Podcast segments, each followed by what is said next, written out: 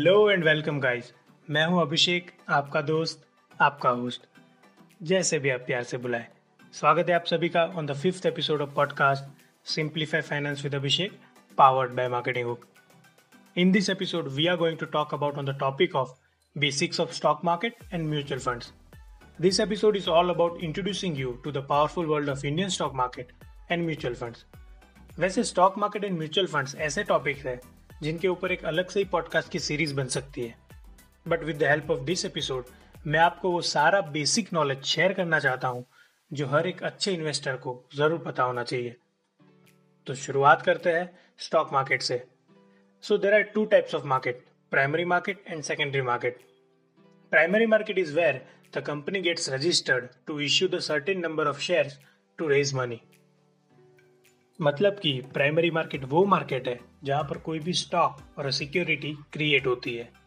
And ये वो market है जहाँ पर company for the first time पैसे रेज करने के लिए अपने नए शेयर सेल करती है to the general public via I P O now let's understand about what is an I P O an initial public offering I P O as we all know simply means I am going to the public, like you guys, and say, give me your money and take my equity shares for that.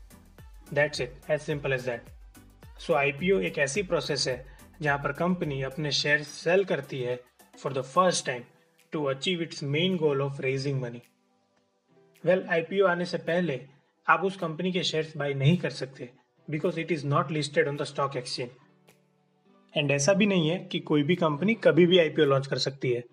IPO itself is a very lengthy process जिसमें काफ़ी महीने लग जाते हैं, बहुत सारे documents की ज़रूरत पड़ती है सबसे पहले तो आपको आईपीओ फ़ाइल करना पड़ता है to the SEBI securities and exchange board of India जो एक रेगुलेटर है इंडिया के सिक्योरिटीज एंड कमोडिटीज मार्केट का and which is own by government of India now once the IPO is done which means IPO के successful हो जाने के बाद वो जाता है secondary market and then it finally gets listed on the stock exchange after getting listed on the stock exchange, everyone can buy or sell a stock of a company.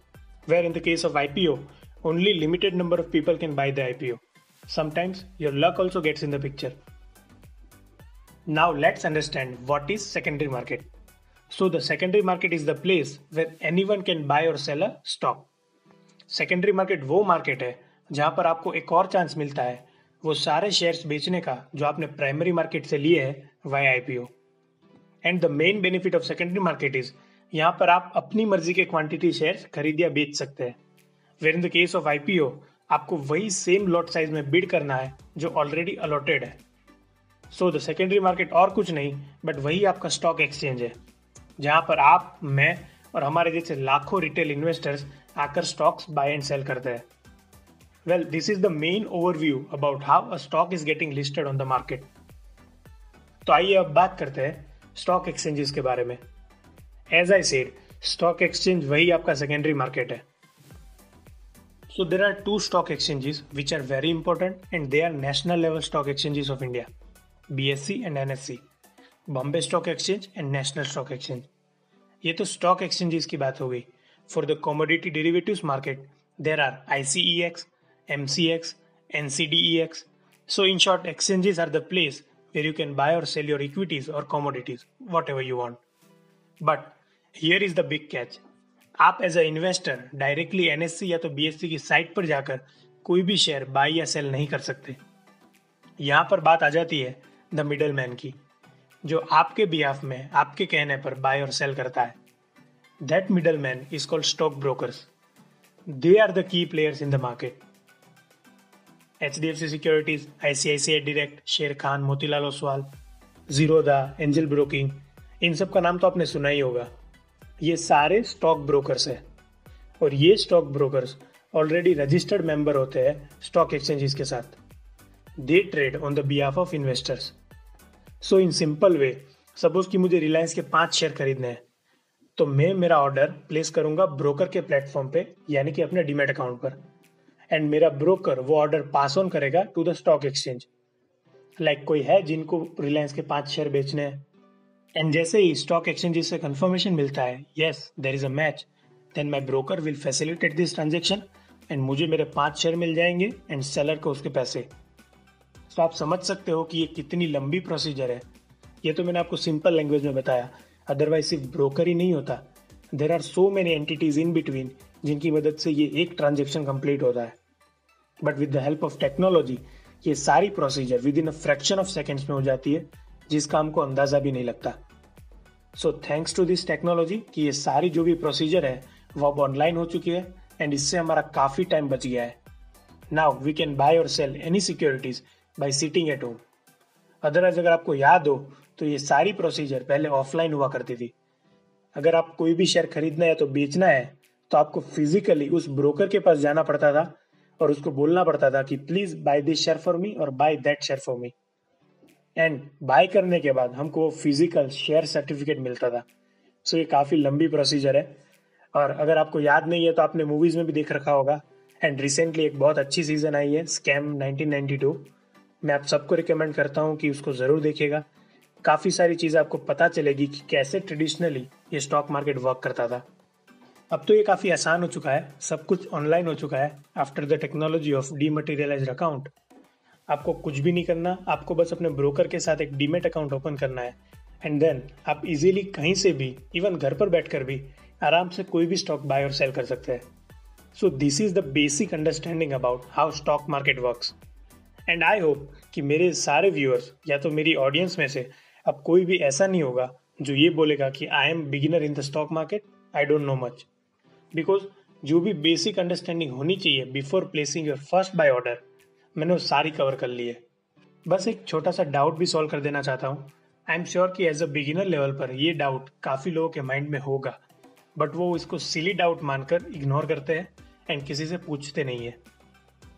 And that doubt is what if कि कल को हमारा जो broker है, वो company बंद हो जाए? या तो फिर वो ब्रोकर सब कुछ लेकर भाग जाए। तो उस केस में हमारे शेयर्स का क्या होगा? बिकॉज़ वो शेयर्स तो हमने उनके साथ जो डिमेट अकाउंट है, उसमें बाय कर रखे हैं। Well this is not a silly question this is very important question जो एज अ बिगिनर लेवल पर सबके दिमाग में ज़रूर आना चाहिए।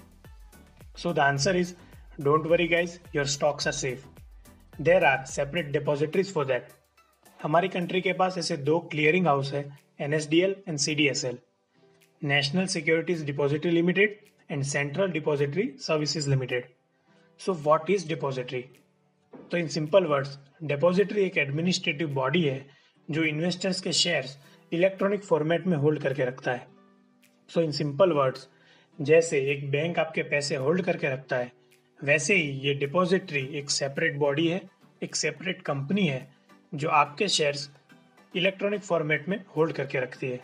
सो इवन इफ़ कल को H D F C securities I C I direct Zerodha या तो कोई भी आपका जो ब्रोकर है, वो कंपनी एक्सोजे रीजन से बंद हो जाती है, फिर भी आपके सारे शेयर्स सेफ़ है। Because this depositories have all your records so बिल्कुल भी मत घबराइए। That's all for the stock market now let's understand about basics of mutual funds तो म्यूचुअल फंड्स क्या है? म्यूचुअल फंड सही है या नहीं? So the answer is mutual fund एक स्पेशल टाइप की इन्वेस्टमेंट है, जिसके थ्रू आप अपनी इन्वेस्टमेंट को डाइवर्सिफाई कर सकते हो, एक ही जगह पर इन्वेस्ट करके।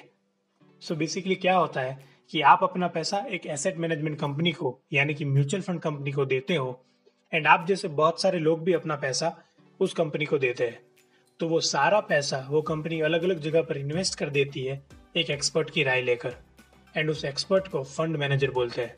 एंड अब उन सारी अलग अलग जगह के इन्वेस्टमेंट से जो कलेक्टिव रिटर्न मिलता है, उसका कुछ परसेंटेज हिस्सा एसेट मैनेजमेंट कंपनी अपने पास रख लेती है एज अ प्रॉफिट एंड बाकी का रिटर्न आपको वापस कर दिया जाता है उसी रिटर्न रेट के हिसाब से। So this is the simple understanding about how mutual fund works there are three types of mutual funds equity debt and hybrid अब इन टाइप्स के अंदर भी बहुत सारे सब टाइप्स होते हैं। जैसे कि इक्विटी म्यूचुअल फंड्स में आपका पैसा इन्वेस्ट किया जाता है स्टॉक्स में। सो so, इसमें भी बहुत सारे सब टाइप्स आते हैं जैसे कि large cap mutual fund mid cap small cap index fund etcetera etcetera These are high risk and high return category. Similarly, in debt mutual funds, आपके पैसों को डेट इंस्ट्रूमेंट्स यानी कि bonds debenture certificate of deposit इन सब में invest किया जाता है।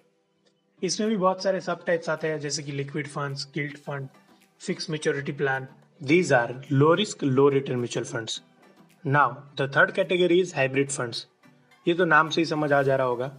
इसमें इक्विटी एंड डेट दोनों का मिक्सचर होता है।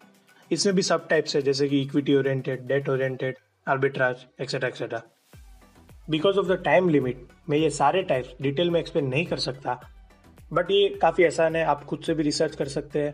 नेट पर भी पढ़कर आप समझ जाएँगे कि ये कैसे काम करते हैं। सो so, ये बात हो गई what is mutual funds and their types अब बात करते हैं the most debatable question in mutual funds S और lump sum which is better investment option well S का फुल फॉर्म है systematic investment plan which simply means systematically हर महीने आपके account से एक फिक्स अमाउंट जो आपने डिसाइड किया है, वो डिडक्ट हो जाएगा and that same amount will be invested in the mutual funds so it is an autopilot system जहाँ पर आपको कुछ नहीं करना, वो अपने आप ही हर महीने आपके अकाउंट से पैसे डिडक्ट करके इन्वेस्ट करता जाएगा। While in the case of lump sum आप एक सिंगल अमाउंट एक ही शॉट में इन्वेस्ट कर सकते हैं। Now this is the debatable question अगर आपके पास एक लाख रुपए है एंड वो आप इन्वेस्ट करना चाहते हैं then which is the better option दस हज़ार रुपये की एसआईपी करेंगे एवरी मंथ या तो फिर डायरेक्ट एक साथ एक ही शॉट में पूरा एक लाख रुपए इन्वेस्ट कर देंगे। किसमें आपको ज़्यादा फ़ायदा होगा? वेल well, मेरे हिसाब से तो कौन सा बेटर है ये हम नहीं बोल सकते बिकॉज़ दोनों केस में अपने अपने प्रोज एंड कॉन्स है। It depends on the particular situation कि हमें क्या करना चाहिए।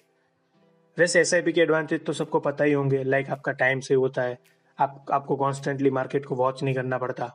एवरी मंथ इन्वेस्ट करने से आपकी एवरेज प्राइस मेंटेन रहती है और एक अच्छी सी इन्वेस्टमेंट की हैबिट भी बन जाती है। सो एसआईपी में तो फ़ायदा है ही। बट वॉट इफ़ कि मैं आपको बोलूँ समटाइम्स लमसम इन्वेस्टमेंट आपको एसआईपी से भी ज़्यादा फ़ायदा दे सकते हैं। स्ट्रेंज राइट ट्रस्ट में ये चीज़ आपको कोई नहीं बताएगा बिकॉज़ सब लोग सिर्फ़ एस के ही गुणगान गाते हैं। But I have a practical explanation so ध्यान से सुनिएगा इस बात को।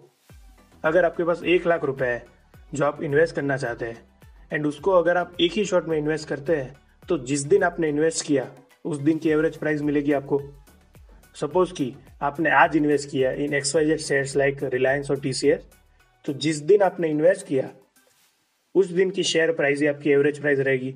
बिकॉज़ आप एक ही बार में इन्वेस्ट कर दे रहे now in the case of SIP अगर आप एवरी मंथ दस हज़ार रुपए की एसआईपी करते हैं तो मान लीजिए उस शेयर की प्राइस एवरी मंथ बढ़ती जा रही है। तो ये वाले केस में एसआईपी के कारण हर महीने आप महँगी प्राइस पर बाय करते जाएँगे। दैट्स वाई आपकी एवरेज प्राइस बढ़ती जाएगी। तो आप समझ रहे हैं कि एसआईपी की वजह से आप सेविंग्स तो ज़्यादा कर रहे हैं but when it comes to actual return then lump sum वाले केस में आपको ज़्यादा रिटर्न मिलेगा। बिकॉज़ वहाँ पर आपकी एवरेज प्राइस काफ़ी डाउन है।